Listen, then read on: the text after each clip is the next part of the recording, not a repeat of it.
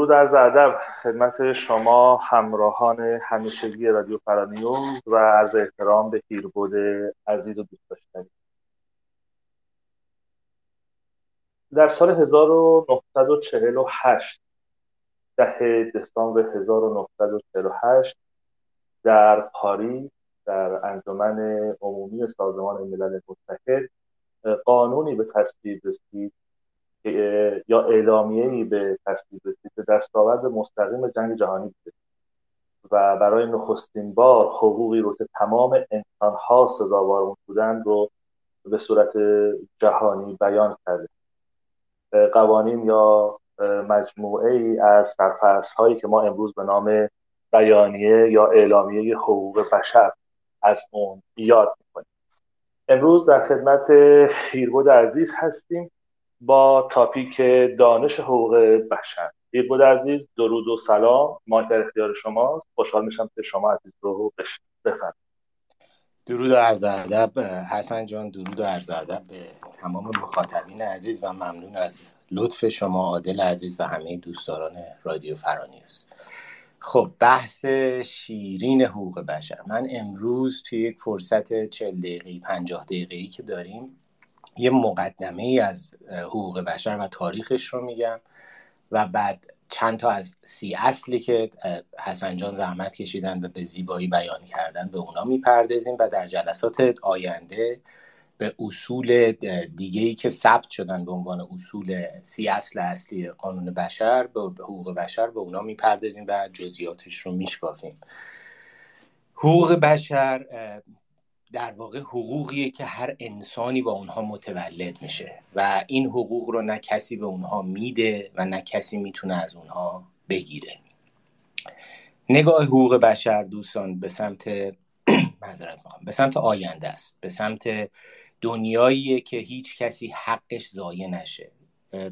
دلیل اینکه من میگم نگاهش به سمت آینده است به این علته که حقوق بشر در حال رشده در حال این مفهوم همچنان مثل یک موجود زنده داره تو خودش کامل میشه و, و در واقع هرچه زمان میگذره حالا وقتی به تاریخ جشن می‌پردازیم متوجه میشین هرچه زمان میگذره این اصول هم مفهومی تر میشن و هم کاربردی تر نگاهش به سمت رعایت حقوقه.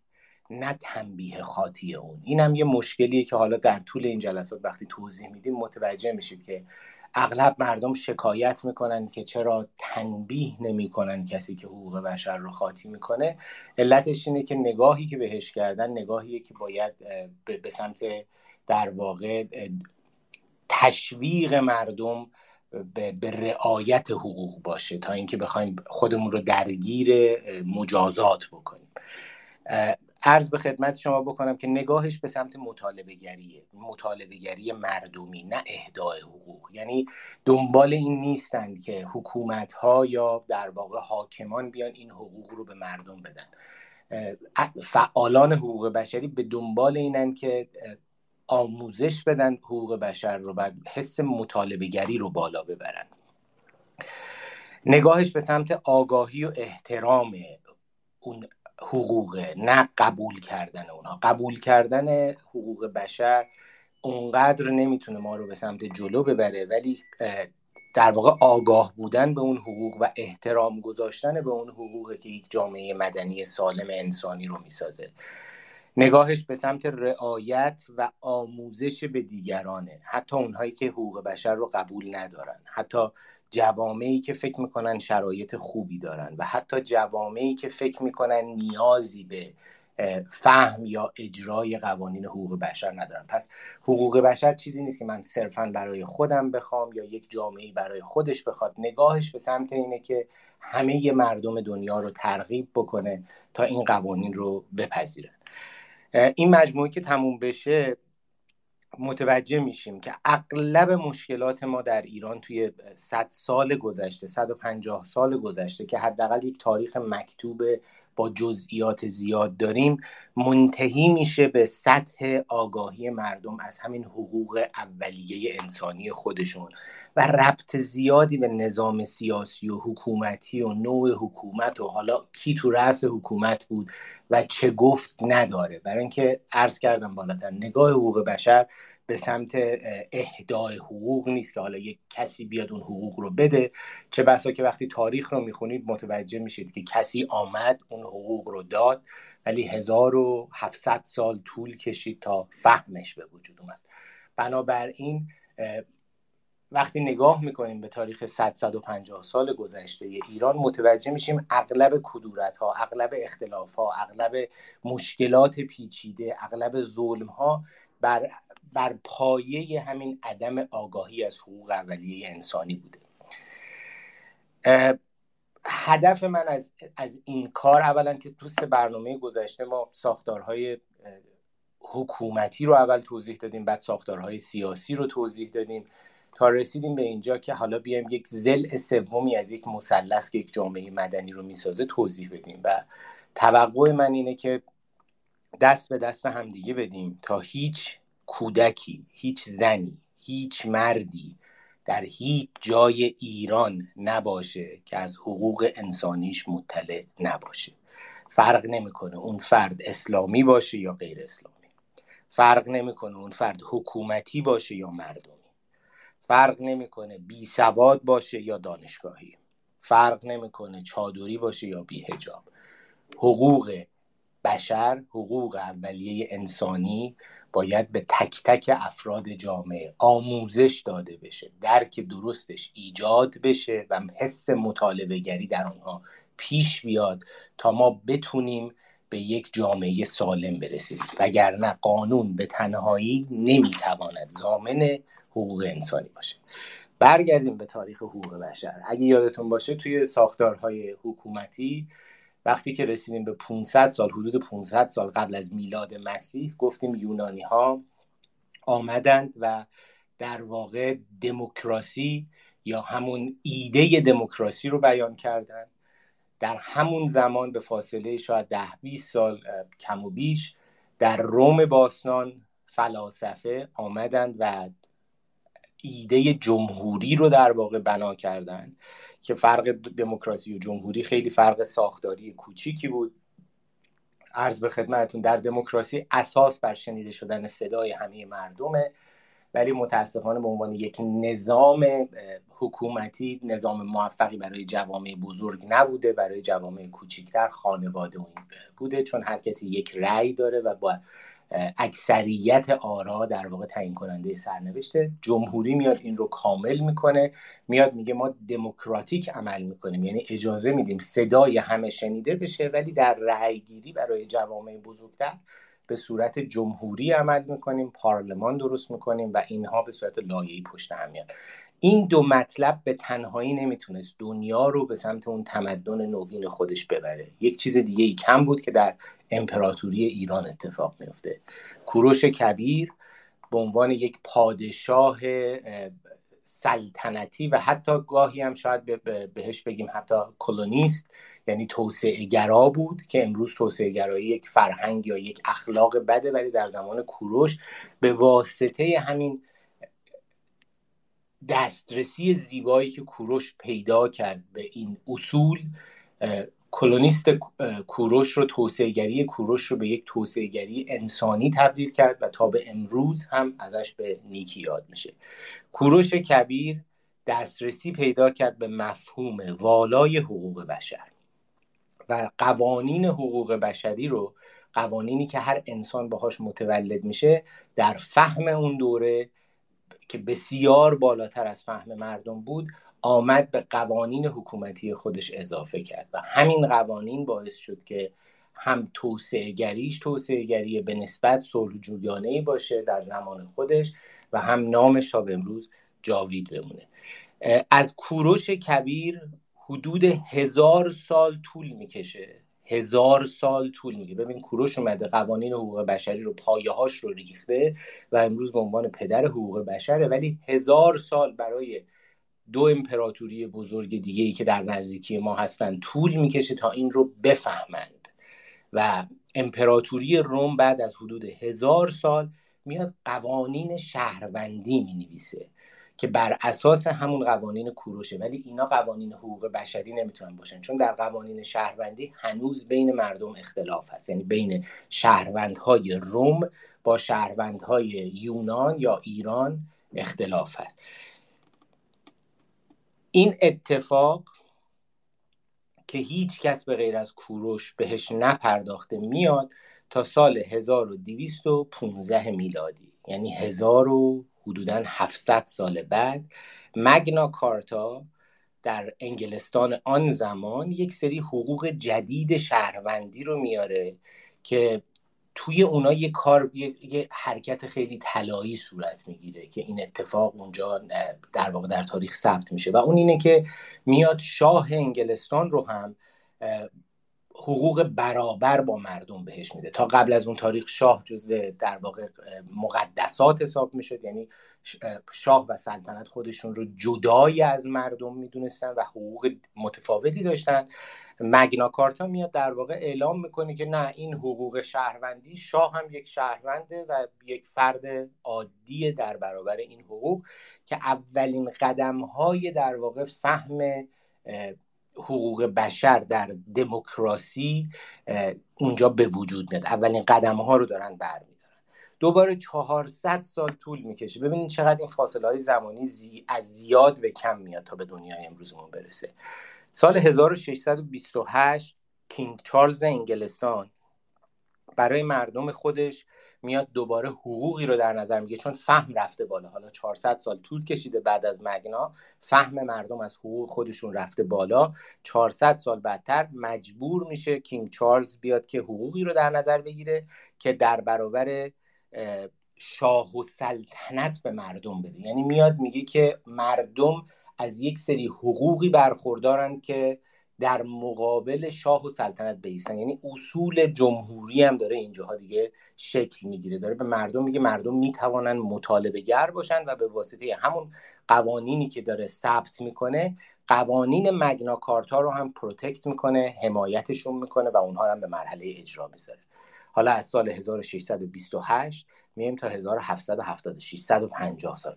بازه 400 ساله به یه بازه 150 ساله تبدیل میشه و برای اولین بار در آمریکای تازه تأسیس حق زندگی، آزادی و حق خوشحالی و سعادت رو برای مردم مطرح می‌کنن. یعنی سه اصلی که شاید فقط قبلتر مذاهب در موردشون صحبت می‌کردن و اونها رو به صورت یک حق نمی‌دونستن بس به صورت یک هدیه می‌دونستن که اگر شما اون دین رو میپرستیدید اون اصول رو رعایت می‌کردید اینا بهتون وعده در واقع زندگی آزادی و زندگی بعد از مرگ میدن. یعنی بسته های خالی هم بهتون میفروختن که می‌گفتن بعدا به مردم میفروختن که بعدا می‌تونستید به وصول بکنید. حالا اینجا در آمریکا میاد میگه نه اصلا این حرفا نیست. مهم نیست شما چه عقیده ای دارید چی رو میپرستی شما حق زندگی آزادی و حق خوشحالی و سعادت داری. ولی هنوز کامل نیست. هنوز آمریکا دو درگیر بردهداری و سنت و اتفاقای این چنینیه.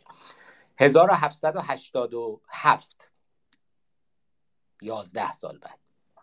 قانون اساسی آمریکا نوشته میشه و حالا قانون اساسی رو میان بر اساس همون قوانین حقوق بشری که 11 سال قبل تر در موردش صحبت کردن میان بر اساس این می‌نویسن. میگن او چه خوب ما به اون رسیدیم. پس امروز اگر می‌خوایم قانون اساسی بنویسیم اون اصول رو باید بریم در قانون اساسیمون بگنجونیم. 1789 دو سال بعد ببینید چقدر اختل... نزدیک داره میشه تحول داره پیش میاد انقلاب فرانسه صورت می‌گیره. تو انقلاب فرانسه یه بخشای دیگه ای به این داستان اضافه میشه. حقوق انسانی شهروندی و تفویض یعنی اون پخش قدرت در واقع میاد در فرانسه. اینا همه بر اساس مطالبه گری داره میشه. فرانسه ها میریزن انقلاب بزرگ فرانسه است. و حالا میگن نه ما اصلا نمی‌خوایم قدرت توی نقطه بمونه یک جا باشه. ما می‌خوایم قدرت بین مردم پخش بشه و این رو هم جزوی از حقوق انسانی یا شهروندی خودشون می‌دونن. 1863 100 سال دوباره این برتر. آبراهام لینکن میاد. بر اساس همون حقوقی که در آمریکا بهش رسیده بودن 100 سال قبلتر. و قانون اساسی میاد. حالا یک انقلاب جدیدی رو درست می‌کنه. به انقلاب بردهداری. ولی تاکید می‌کنه روی همون اصول و قانون. حرف در مورد اینکه چرا بردهداری رو برداشتن گذاشتن نمی‌دونم کارخونه های پنبه و اینا. اینا همشون هست. اینا در هر زمانی مردم دغدغه‌هایی دارن. سیاست هم دغدغه‌های خودش رو داره. ولی اصول پایه‌ای وقتی تغییر می‌کنه دیگه برگشت ناپذیره. در واقع این قابلیت ذهن انسانی که وقتی چیزی رو یاد می‌گیره دیگه نمی‌تونه یاد نگیره. می‌تونه فراموش کنه می‌تونه بهش نگاه نکنه رو برگردونه ولی چیزی که یاد می‌گیره دیگه نمی‌تونه. از یاد به تنها فعلی هست که معکوس نداره در واقع در منطق مغز ما. آبرام لینکن میاد بردهداری رو به قوانین حقوق بشر اضافه می‌کنه. 1864 کنفرانس ژنو برای اولین بار درست میشه که در به قوانین جنگی به اونجا پرداخته میشه و میان یک سری حقوق رو به عنوان حقوق انسانی در جنگ مطرح می‌کنن. ببین بشر داره متحول میشه درگیر اتفاقها میشه و بر اساس اونا تجربه می‌کنه و بعد میاد میگه پس من اگر یک حقی اینجا دارم چرا حق در جنگ نداشته باشم؟ من اگر یک حقی اینجا دارم پس چرا این بنده خدایی که بردست این حق رو نداره؟ و کم کم به واسطه همین آگاهی عمومی که داره پخش میشه و مطالبه گری می‌بینیم هی داره شکل کاملتر این تمدن انسانی به خودش می‌گیره. دوباره از 1864 100 سال میگذره. 1948 سازمان ملل شکل تو 1945 سازمان ملل در واقع شکل می‌گیره. 1948 همونجوری که حسن جان اشاره کردن اول بحث قانون کلی حقوق بشر به عنوان یک طرحی اونجا تصویب میشه و اعضای در واقع سازمان ملل این رو میپذیرن. به عنوان یک توافق جهانی. ولی فقط پذیرفتن. حالا تا این بره توی کشورهایی که پذیرفتن و آموزش داده بشه مطالبه گری بشه و قوانین بر اساس این مطالبه گری ها و فهم ها تغییر بکنه زمان می‌بره. 1950 دو سال بعد ببینید چقدر اتفاقا آمریکا و اروپا به هم نزدیکه. سازمان حمایت از حقوق بشر اروپا تاسیس میشه. یعنی اروپایی به یک نتیجه می‌رسن که او اینا می‌تونن خودشون یک سازمانی داشته باشن که این بیاد به صورت تخصصی بر مسائل حقوق بشر در واقع عمل بکنه فکر بکنه ایده بده و راهکار درست بکنه. 1954 چهار سال بعد مارتین لوتر کینگ میاد و شروع می‌کنه میگه که بردهداری رو برداشتید ولی هنوز حقوق انسانی درست رعایت نمیشه و یک خیزش جدیدی رو در آمریکا ایجاد می‌کنه که بیاد برابری حقوق رو دوباره اجرا بکنه. یعنی دوباره یک متمم دیگه به قانون اساسی و به قوانین حقوق بشر جهانی داره اضافه میشه. 1965 نجات پرستی در دنیا ممنوع میشه. ببین فهم چجوری به وجود میاد؟ یه گوشه دنیا یه کاری رو می‌کنن یک زمان کوتاهی رو می‌گیره این آگاهی پخش میشه و بعد آگاهی تبدیل به یک فهم جهانی و کلی میشه. 1966 civil right در آمریکا به وجود میاد. که خود اون civil right دوباره یک سری تغییرات دیگه تمدنی رو با خودش میاره از طرف حقوق. و 1979 برای اولین بار قوان... قوانینی وضع میشه که اشاره به برابری حقوق زن و مرد می‌کنه. حالا خیلی جالبه که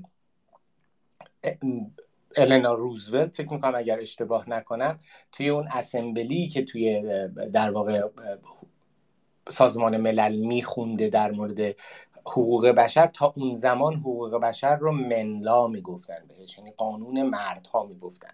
و همونجا اون خانوم میاد خیلی با شهامت میگه این غلطه و باید human rights باشه به جای men rights باید human rights باشه یعنی حقوق بشر باشه. و 1979 79 بله 1979 برای اولین بار برابری حقوق زن و مرد مطرح میشه.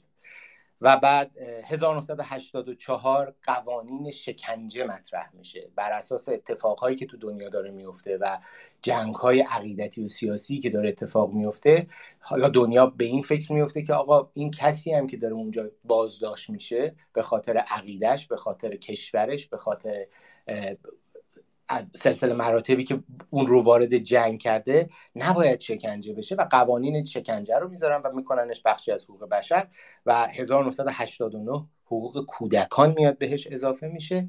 همینطور میایم جلو میایم جلو تا 2011 بشر ذهنش بازتر شده فهمش بالاتر رفته و میاد حقوق آموزشی رو هم در دایره حقوق بشر قرار میده. و این این سیر تکامل یک درس برای ما داره که چقدر آگاهی فهم از حقوق می‌تونه تاثیر داشته باشه در نگاه ما به سمت آینده و زندگی ما رو در آینده شکل زندگی ما رو در آینده تغییر بده. همونطور که باز حسن عزیز گفتن سی اصل حق اصلی در کنفدراسیون حقوق بشر ژنو در سال 1948 مورد تایید قرار می‌گیره. هنوز همه کشورهای مدرن یا همه کشورهای مدافع حقوق بشر به همه این سی اصل به صورت کامل اعتقاد ندارند. همونطور که بهتون گفتم حقوق بشر یک مقوله در حال تحول در, در واقع با, با مدنیت ما داره رشد می‌کنه و اینکه بشینیم و خیلی منفی یا خیلی دلسرد بهش بگیم آقا این حقوق بشر چه کار می‌کنه بسیار غیر منطقی و غلطه. برای اینکه بفهمیم حقوق بشر چه کار می‌کنه باید نگاه به گذشته بکنیم نه به حال. چون در حال ممکنه که بسیاری از مفاهیم هنوز تعریف نشدن یا هنوز درک عمومی درش به وجود نیامده اما آنچه که در گذشته اتفاق میافتاده امروز دیگه اتفاق نمیفته به موجب همین این آگاهی و فهم عمومی که پیدا کردیم و همیشه در خاطر داشته باشید توافق جمعی فقط با فهم جمعی دسترسی بهش میشه پیدا کرد. وقتی که فهم جمعی نیست ببینید توافق یعنی هم نظری. یعنی بر, بر مسئله توافق می‌کنیم. این فقط زمانی می‌تونه ایجاد بشه که یک فهم جمعی بر روی اون مطلب باشه. وقتی فهم جمعی به وجود میاد ما به توافق می‌رسیم. و این نکته توی همین تحولات انقلابی نه ماه ده ماه گذشته ایران هم به شدت قابل دیده که ما اتحاد داشتیم اتحاد داریم اما همچنان به یک توافق جمعی نرسیدیم علتش چیست؟ علتش این است که به یک فهم جمعی هنوز نرسیدیم. می‌رسیم ولی باید تمرکزمون رو بر آگاهی و فهم بذاریم تا بر توافق کردن. بر چیزی که نفهمیدیم ندانستیم نمی‌دانیم ما هیچ وقت توافق نمی کنیم اگرم توافق بکنیم مثل قماربازها لحظه ای که متوجه میشیم که یک قسمتی بوده که ما نمی‌دانستیم می‌زنیم زیر میز و اون توافق رو به هم میریزیم و این اتفاق هم در صد سال گذشته ایران بسیار افتاده. عرض به خدمت شما بکنم. در مورد خانم النا روزولت صحبت کردیم.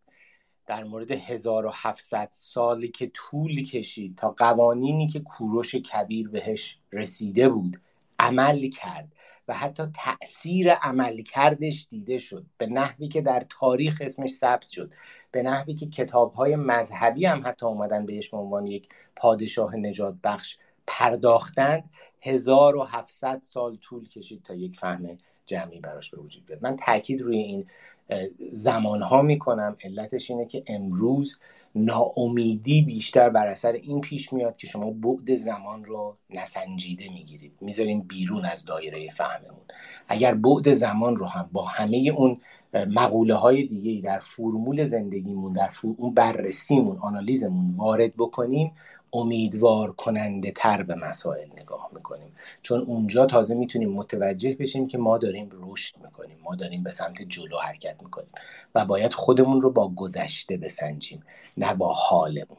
بعد برگردیم نگاه کنیم ببینیم سی سال پیش کجا بودیم پنجاه سال پیش کجا بودیم هفتاد سال پیش کجا بودیم. یکی از علتهایی که میگن در دوره پهلوی همه چی داشتیم از بین رفته بود شاید علتش این بود که فهم عمومی برای آن همه چیز فراهم نشده بود. قدرش رو ندونستن یا اصلا باهاش احساس همخونی یا همسویی نکردن یا مقوله های دیگری بود که او رو در تضاد می‌دیدن. همه اینا می‌تونه باشه. ولی اون آگاهی عمومی وقتی می‌رسد دیگه اون چیزی که بهش می‌رسیم از دست ندادنی است پیش ما میماند. این حرفی که می‌زنم هیچ ربطی به تایید یک دوره یا رد یک دوره نداره. در واقع یک مقوله جامعه شناسیه مردم باید با همدیگه به یک فهم عمومی برسن تا بتونن کاری رو صورت بگیرن.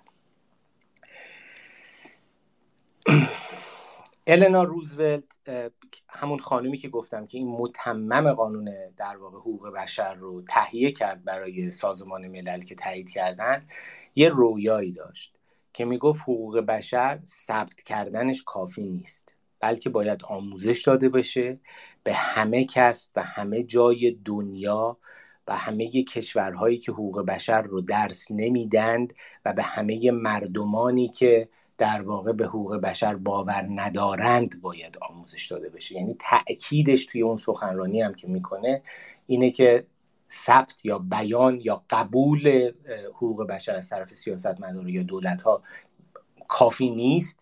کار مفیدی انجام نمیده. اون چیزی که مهمه اینه که ما از روزی که این رو قبول می‌کنیم به آموزش و آگاهی نسبت به این قضیه بپردازیم. و میگه که کشورهایی که حقوق بشر رو درس نمیدند آموزش نمیدند کشورهایی هستند که معمولا حتی با پذیرش قانون حقوق، قوانین حقوق بشر ناقض حقوق بشرن.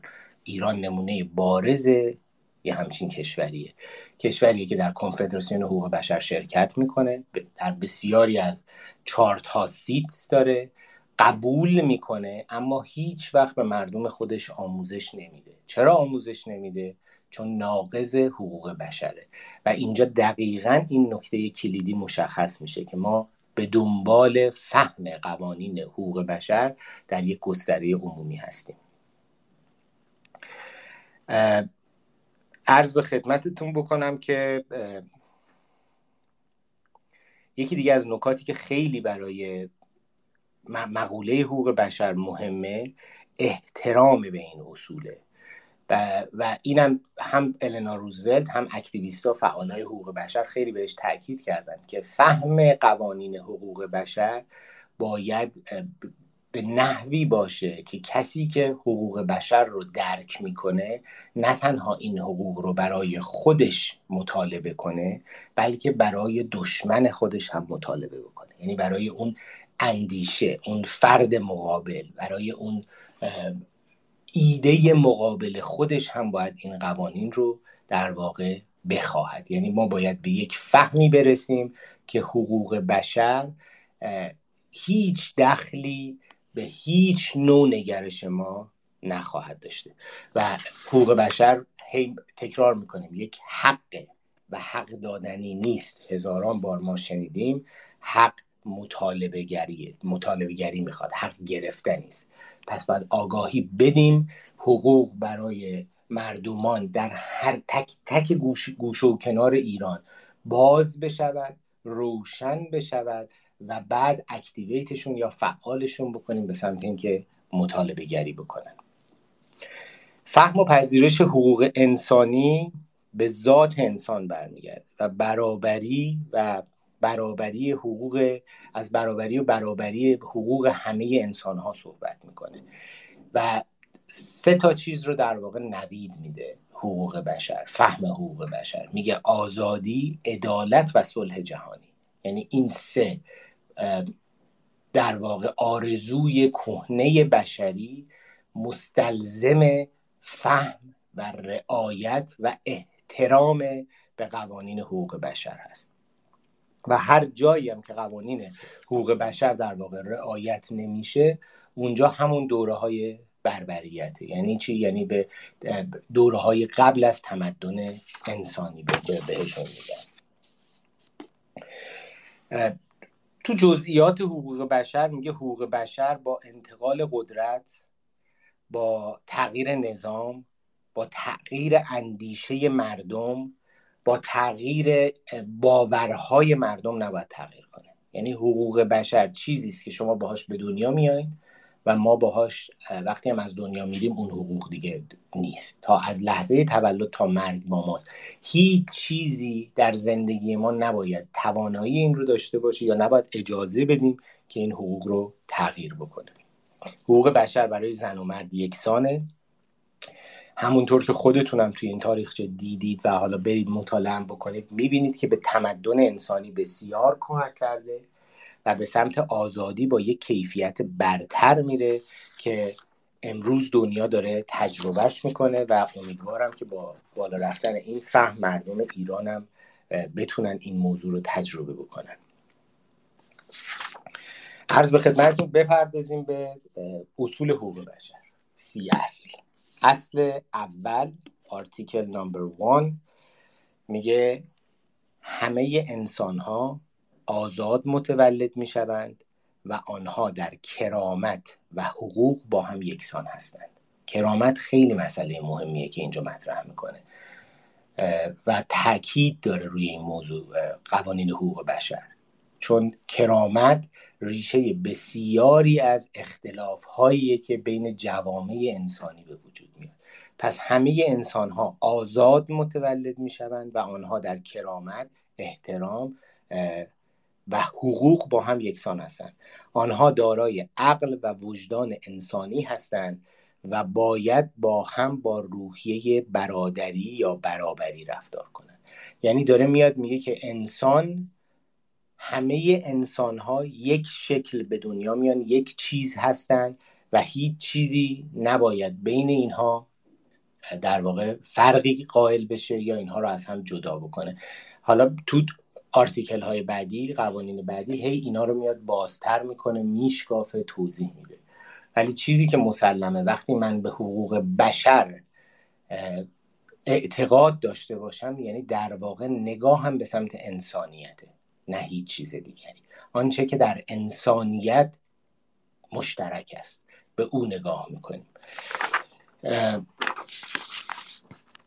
جلوتر یه مسائل رو در مورد حقوق و قانون توضیح میدم که خیلی مرتبط من می‌دونم با ذهن خسته ایرانی و با توجه به اتفاقهایی که بر ما افتاده و حتی برای اونایی که توی دایسپورا زندگی می‌کنن این ضد و نقیض ها ممکنه که یه ذره تریگر بکنه احساساتشون رو ولی صبوری بکنید تا متوجه بشیم این ضد و نقیض ها امروز جزوی از طبیعت رو به رشد همین مسئله حقوق بشره.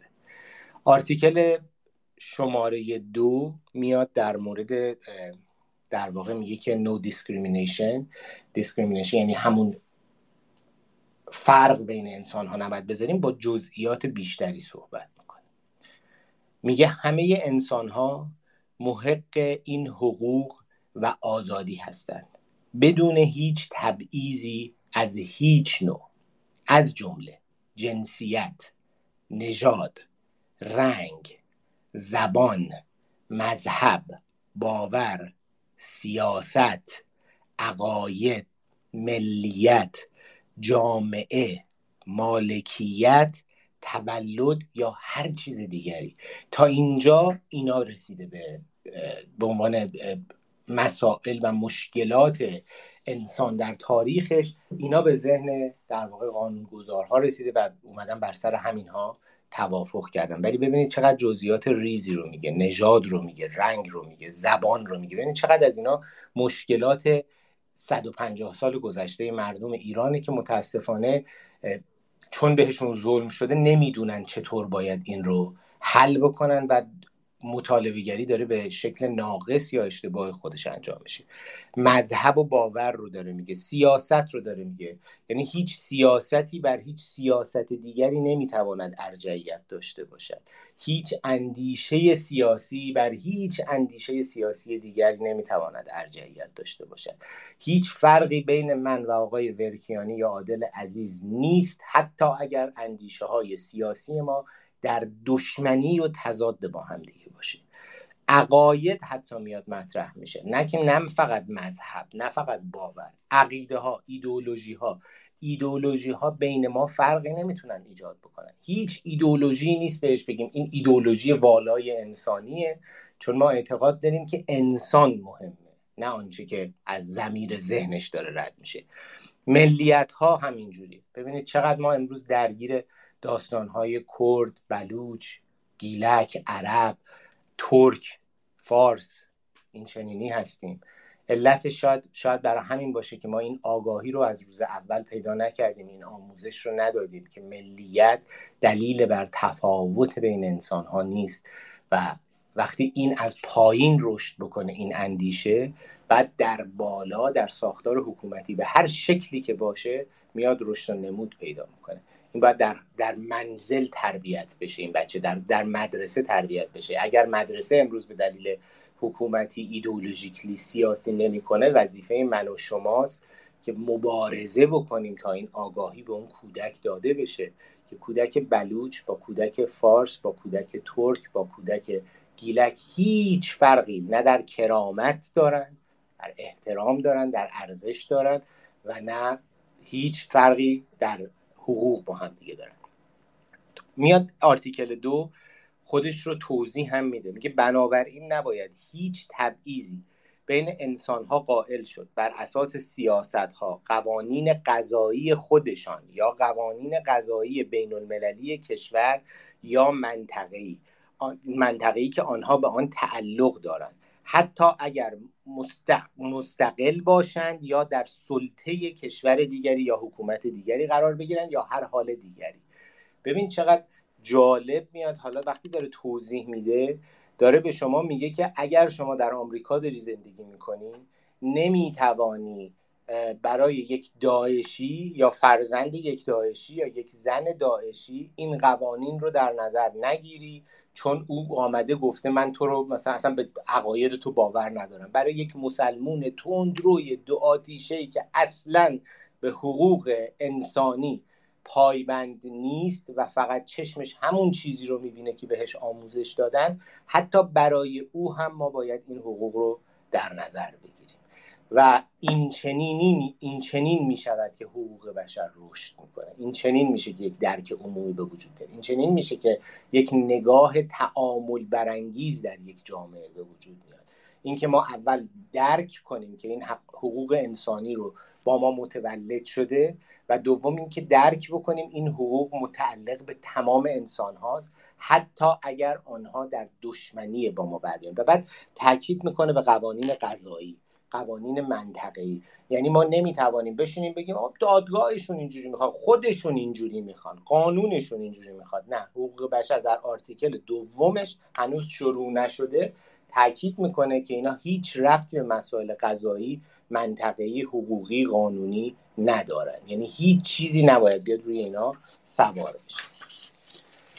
همینطور که میریم جلوتر خیلی همه چیز شکل بهتری به خودش می‌گیره و بعد می‌تونیم مثال های خیلی زیادی بزنیم و من توصیه می‌کنم دوستان هم مطالعه بکنید روی مطلب و هم در تجربه زیست خودمون در هر کجایی که بودید در ایران بودید بخشیش رو در ایران بودید بخشیش رو در خارج از ایران بودید یک رجوعی بکنید به تجربه زیستتون و ببینید کجاها دیدید که این حقوق رعایت نشده. ببینید کجاها خودتون رو دیدید که بر اساس یک عقیده باوری و حتی شاید یک واکنشی نسبت به ظلمی که به سر شما می‌شد این حقوق رو زیر پا خودتون گذاشتید یا چشمتون رو بر روش بستید. دیدن به ما کمک می‌کنه تا در واقع قدم اول رو به سمت آزادی بردیم. آرتیکل شماره سه میگه هر انسانی از سه حق پایه‌ای زندگی آزادی و امنیت برخوردار است. حرف بسیار بزرگیه ولی وقتی به جزئیاتش بپردازیم تازه متوجه میشیم که او چه, چه اتفاقهایی داره میفته میگه هر انسانی از سه حق پایه‌ای زندگی آزادی و امنیت. یادتون هست گفتم که اغلب کشورهای دنیا حتی اینایی که به اصول حقوق بشر اعتقاد دارن و مدافعش هستن هنوز نتونستن این سی اصل رو به صورت کامل اجرا بکنن. الان یک نمونهش رو بهتون میگم. مجازات اعدام اصل سوم حقوق بشر رو زیر سوال می‌بره. یعنی با در تضاد با اصل دوم و اصل سوم. اصل دوم می‌گفت هیچ قانون قضایی نمی‌تونه بیاد. این حق رو از شما بگیره. اصل سوم میگه که سه حق پایه‌ای زندگی. یعنی هیچ کسی نمی‌تواند بیاید حق زندگی شما رو بگیرد. دنیا به اعدام اعتقاد داشت. بسیاری جرائم هستن مثل کودک آزاری تجاوز به کودکان یا قتلهای زنجیره. اتفاقای این که بشر به جهت اون تجربه احساسی خیلی سنگینی که می‌کنه و به جهت درد و رنجی که اون متجاوز ایجاد کرده و زندگی یه کسی رو یا ازش گرفته یا حیاتش رو در واقع مخدوش کرده ما اون چیزی که ازش می‌خوایم اینه که نباشه می‌خوایم بکشیمش. اما توی قانون تاریخ مدرن تاریخ همین 60 سال گذشته امثال دیوید گیل توی آمریکا بودن تو کشورهای دیگه بودن. به این موضوع پرداختن که آقا قضاوت بسیار امر شرطی و رلاتیوی نسبیه و هیچ وقت قضاوت مطلق نداریم. یعنی برعکس اون چیزی که اسلام داره میگه قاضی عادل علی ولی الله این بود اون یکی این بود. اصلا یه هم چیزی نداریم. اون چارلز کینگ هم اومد همینه گفت علی ولی الله با آقای هیربود و حسن آقا یک سری حقوق یکسان انسانی داریم. هیچ چیزی به اسم معصوم و این حرفا نیست که بخواد حقوق رو جدا بکنه. حالا این حقوق معصومیت رو می‌خوایم به واسطه خانواده سلطنتیش بهش بدیم به واسطه اینکه ملاک بهش بدیم به واسطه اینکه دانشمند بهش بدیم. نخیر همه در ذات انسان هستن همه در ذات یکی هستن همه از یک نوع کرامت برخوردار هستن و همه در حقوق یکسانن. حالا میایم می‌رسیم میگه پس اصل اصلی زندگی زندگی رو نمی‌تونی ازش بگیری؟ اینجا کشورها شروع می‌کنن ریپ زدن ماشیناشون موتوراشون خاموش روشن میشه و در تلاش هستن که درست بکنن. امریکا توی state های بسیاری از state ها برداشتن. state های دیگه تعداد محدودیت تعداد درش گذاشتن. 5 تا در سال 4 تا در سال الان مثلا در کالیفرنیا آدمایی هستن که 20 ساله در صف اعدام قرار دارن و باید مثلا 35 سال دیگه هم صبر کنن. اینا هم این کار رو کردن چون مردم آمادگی پذیرشش رو نداشتن. گفتن تعویق میندازیم توی این قضیه تا بشر رشد بکنه این آگاهی بالا بره تا مطالبه گری عمومی به وجود بیاد و خود مردم در رأیگیری ها بگن که مجازات اعدام رو دیگه بهش قبول ندارن. این میشه همون قسمت زنده بودن قوانین حقوق. بشر که گفتم مثل یک موجود زنده است و بر اصل مطالبه گری استواره این یک نمونه بارز بود. آزادی هم حالا اینجا میاد. همین شکل رو پیدا می‌کنه و هنوز به این تعریف به صورت کامل نتونستن بپردازن چون زندان کردن رو اگر بعضی از فعالا میگن در جامعه بسیار ایدئال در زمانهای آینده وقتی فهم عمومی بالا بره شاید دیگه زندانی هم نباشه. شاید اینا به یک مراکز آموزشی تبدیل بشن. مثل اینکه دقیقا الان توی آمریکا شما خلاف رانندگی می‌کنید چرا قرمز که رد می‌کنید جرمش attempt to murder یعنی شما اقدام به قتل کردید. چرا این جرم رو گذاشتن؟ میگن تو می‌دونی که اگر استاپ ساین یا چراغ قرمز رو رد بکنی احتمال تصادفی است که در اون تصادف خطر مرگ کسی رو تهدید می‌کنه. و چون تو درسش رو خوندی امتحانش رو دادی این گواهینامه رو با تایید اون مطلب گرفتی و این جرم رو انجام میدی این در واقع اقدام به قتله. خب ولی شما اولین باری که چراغ قرمز رو رد می‌کنی پلیس میگیرت تصادفی هم نشده که به دادگاه بکشه تیکتی که به شما میده شما رو مجبور می‌کنه که برید دوره آموزشی رو دوباره ببینید.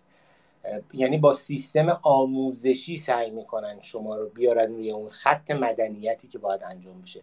همین این رو به عنوان مثال استفاده می‌کنن میگن ده سال 20 سال 50 سال هر چقدر که لازم طول بکشه ما باید آگاهی بشر رو بالا ببریم تا اونجایی که اغلب جرایم به واسطه یک سری سیستم های آموزشی مرتفع بشون تا اینکه فقط بکنیمشون توی یک ساختمونی دورشون رو ببندیم اینا رو با میله و آهن از هم دیگه جدا بکنیم که حتی تجربه های در واقع آماری داره نشون میده که خیلی وقتی میرن زندان برمیگردن خرابتر میشه اوضاعشون از اون چیزی که بوده. پس اینا داره به, سمت جلو دوباره میره.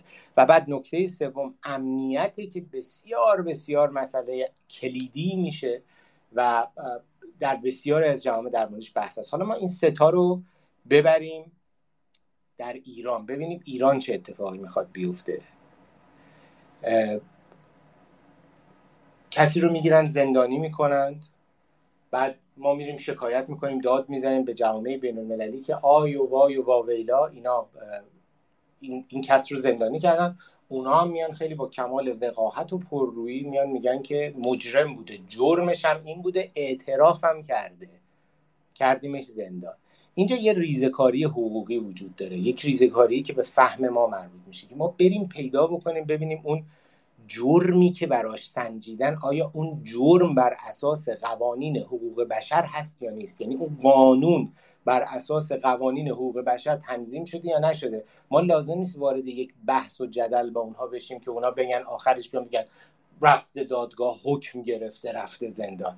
ما باید بریم قانونشون رو ببریم زیر سوال.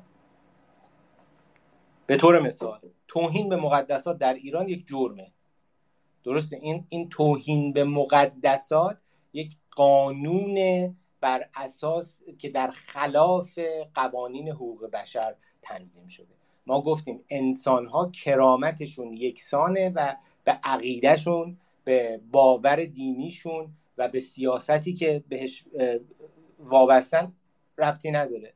بنابراین کشوری که میآید می‌گوید جرمی دارد به نام توهین به مقدسات قانون اساسی قانون غذاییش خودش ناقض حقوق بشره. ما باید با این بجنگیم در جوامع بین المللی نه با زندانی کردن خانوم اکس یا آقای وای چون در اون در اون بحث شکست می‌خوریم ولی در این بحث می‌توانیم پیروز باشیم اقدام علیه امنیت نظام. این هم یک جرمه.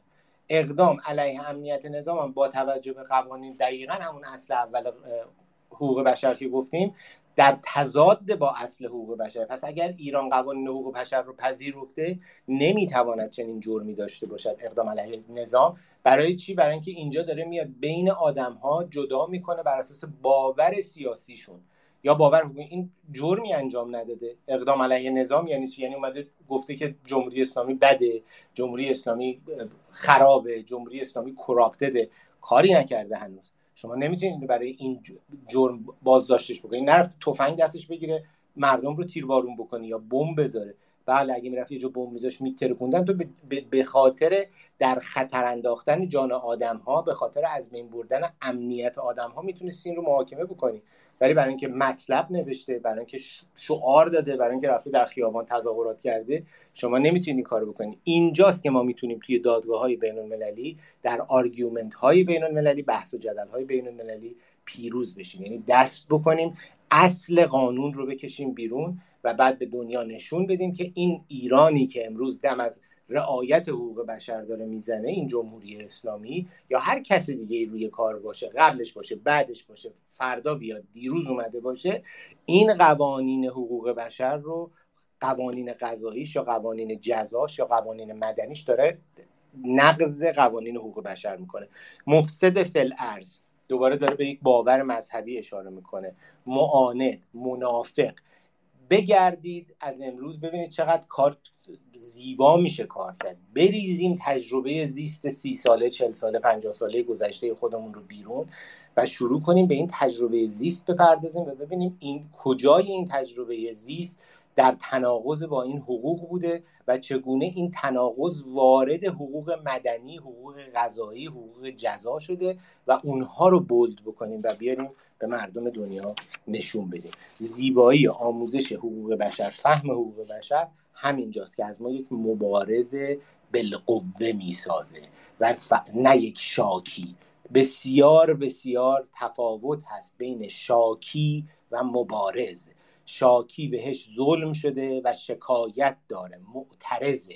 فقط برای اعتراض آمده. مبارز برای اصلاح آمده. برای تمیز کردن آمده. دقیقا همون جایی که اتاق فکر جمهوری اسلامی گند زد به یکی از قشنگترین کلماتی که باید باشه به اسم اصلاح طلب. اصلاح طلب یک مبارز واقعی است. ولی خب اینا آمدن یک نظام بسیار مخدوش خراب بدوی بربریت درش دیده میشه که به یک دین کاملا متناقض وضع شده به یک فرقه کاملا ضد انسانی وضع شده آمدن این رو بهش یک وجهه عمومی دادن و بعد اومدن کلمه اصلاح هم برای اون که اصلا قابل اصلاح نیست که من چجوری می‌تونم یک بدن مرده رو زنده بکنم؟ مگه من مسیح هم که بتونم بدن مرده؟ مسیح هم فکر نمی کنم تونسته باشه این کار رو کرده باشه و جزو آرزوهای بشر بوده. در نتیجه مبارز با معترض تفاوت دارد. من دعوت می‌کنم دوستان رو که مبارز باشن تا معترض. شکایت کردن ما رو به جایی نمی‌بره. اعتراض کردن به تنهایی دلیل بر این نیست که آینده بهتری رو برای خودمون می‌سازیم ولی مبارزه بکنیم برای دنیای بهتری که می‌دونیم اعتماد داریم اعتقاد داریم که ما بهش متعلق هستیم براش بجنگیم مبارزه بکنیم. اصل چهارم حقوق بشر رو هم براتون اصل چهار و پنجم خیلی سریع بگم چون وقت زیاد نداریم. اصل چهار میگه هیچ کس نباید به بردگی گرفته شود فروش معامله بردگان و یا ترویج بردهداری در هر نوع آن ممنوست خب باشه ما تو ایران فکر می‌کنیم برده نداشتیم برده داری نداشتیم چون ذهنمون از برده یک شخص سیاه پوستی رو می‌بینه یا یک شخص سرخ پوستی رو می‌بینه که حالا تو فیلم تو قصه ها خوندیم یا دیدیم فکر کردیم این برده است. نه برده الزاما اون نیست. برده جنسی داریم برده عقیدتی داریم. یعنی این دخترها خانومها آقایونی که در, در واقع به بردگی گرفته میشن برای مسائل جنسی. همین مافیای روسیه مافیای اوکراین مافیای سپاه که خودش دخترای ایرونی رو برد به سمت عرب ها و حتی مافیاهای داخلی اون لات بی سر و پا و پنج تا چاقوکش دورورش که یک سری دختر فقیر رو جمع کردن آوردن زیر قرابال خودشون. بچه های خیابونی اینا همشون نمادهای بردگی مدرن هستن. و اینجا حکومت ایران آیا کاری برای اینا می‌کنه؟ آیا ما به عنوان مردم کاری برای اینها می‌کنیم؟ فهم حقوق بشر به اون بچه کودک کار هم میگه که تو نباید برده باشی. تو نباید اونجا باشی و باید مبارزه کنی. من برای تو مبارزه می‌کنم تو هم برای خودت مبارزه کن. اون دختر 15 ساله اون زن سی ساله ای که از شدت فقر اعتیاد یا هر کار دیگه به عنوان برده جنسی شده باید به این اصلا مهم نیست الان داره این اتفاق براش میفته اول باید فهمش درش به وجود بیاد که این حقوقی داره که باید ازش دفاع بکنه. من هم باید از او دفاع بکنم تا این جامعه سالم ساخته بشه و همین حقوق همین عدم ناتوانی جمهوری اسلامی یعنی اینکه کاری در برابر اینا نمی‌کنه یا قانون نوشته شده ای برای این مسائل نداره دوباره اینا دلیل بر نقض قوانین حقوق بشری است. و ما می‌توانیم از تکه تکه جزئیات این بدنه فاسد جمهوری اسلامی استفاده کنیم و در جوامع بین المللی بهش ضربه بزنیم. در این حالی که در ایران داریم آگاهی رسانی می‌کنیم که بفهمن محدودیت های فرقه ای حتی بردهداری حساب میشه. کاری که گروه مجاهدین خلق با اعضای خودش در کمپ اشرف کرد و در کمپ های اشرف می‌کنه. اینکه محدودشون می‌کنه که نمی‌تونن بیرون برن. نمی‌تونن دیدار داشته باشن. نمی‌تونن مکالمه داشته باشن. نمی‌تونن با هم ارتباط جنسی داشته باشن.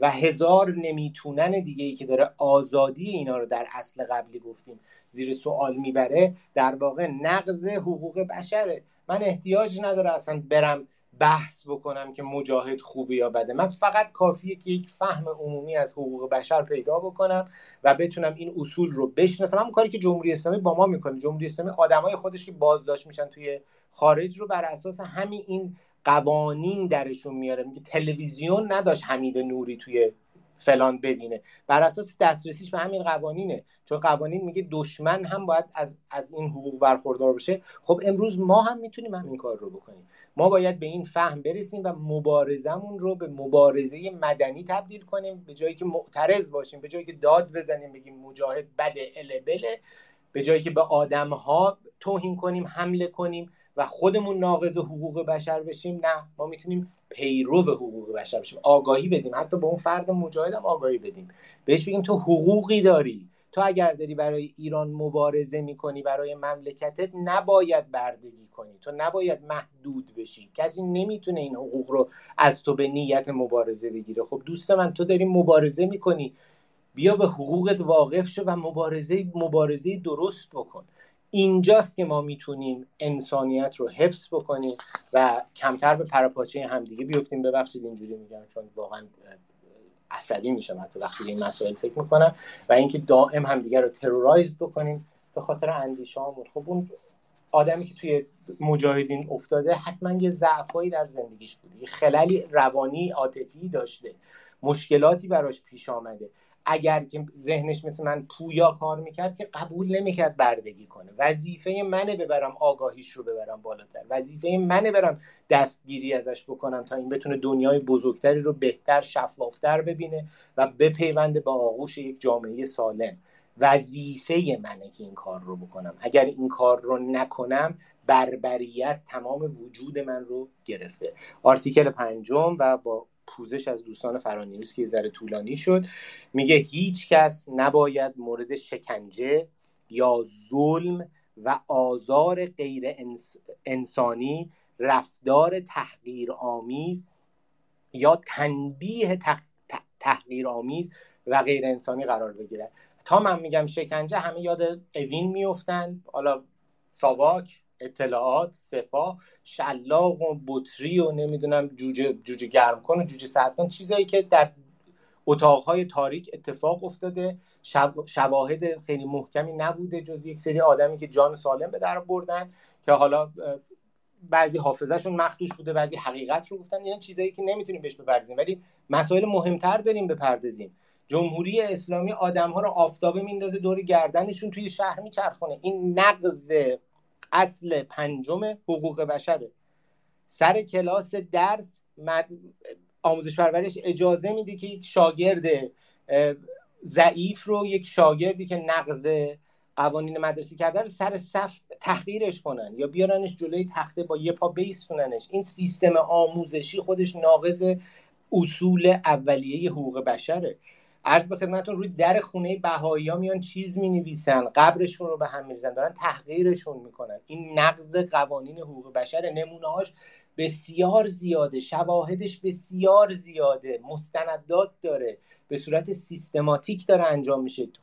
قانون براش هیچ چیزی رو در نظر نگرفته این خودش نقض حقوق بشره. میاد میگه من نکردم تندروهای مذهبی کردم ما بهش میگیم تو قانونت برای جلوگیری از این چیه؟ برای تنبیه این چیه؟ نداری؟ پس تو ناقض حقوق بشری. چون چیزی مستند اونجا وجود داره. تو شلاق می‌زنی در فضای عمومی اسمشو می‌ذاری حد زدن حد می‌زنی اعدام عمومی می‌کنی. این نقض حقوق بشره. یعنی اصلا حکمت شلاق زدن. خودش ناقض حقوق بشر. یکی دوتا مثال و سند برای اثبات این نداریم که. میلیون ها داریم. باید به اینها بپردازیم. نه به دالون بند هفته اوین که نمی‌تونیم مستندات زیادی براش فعلا داشته باشیم. تا روزی که مملکت رو آزاد کنیم و اسناد رو در بیاریم و بتونیم در حرف بزنیم. و عرض به خدمت شما بکنم که خودمون هم ناقض اصل پنجم حقوق بشر هستیم. جوک میگیم. جوک های تحقیر آمیز میگیم جوک های ملیتی میگیم. برای لحظه شاد بودن و لبخند زدن میگیم لوره ترکه اصفهانیه کرده رشتیه تهرانیه. خب این همون جایی میشه که من بهتون گفتم. اصل پذیرفتن اصول حقوق بشر دردی از ما دوا می‌کنه.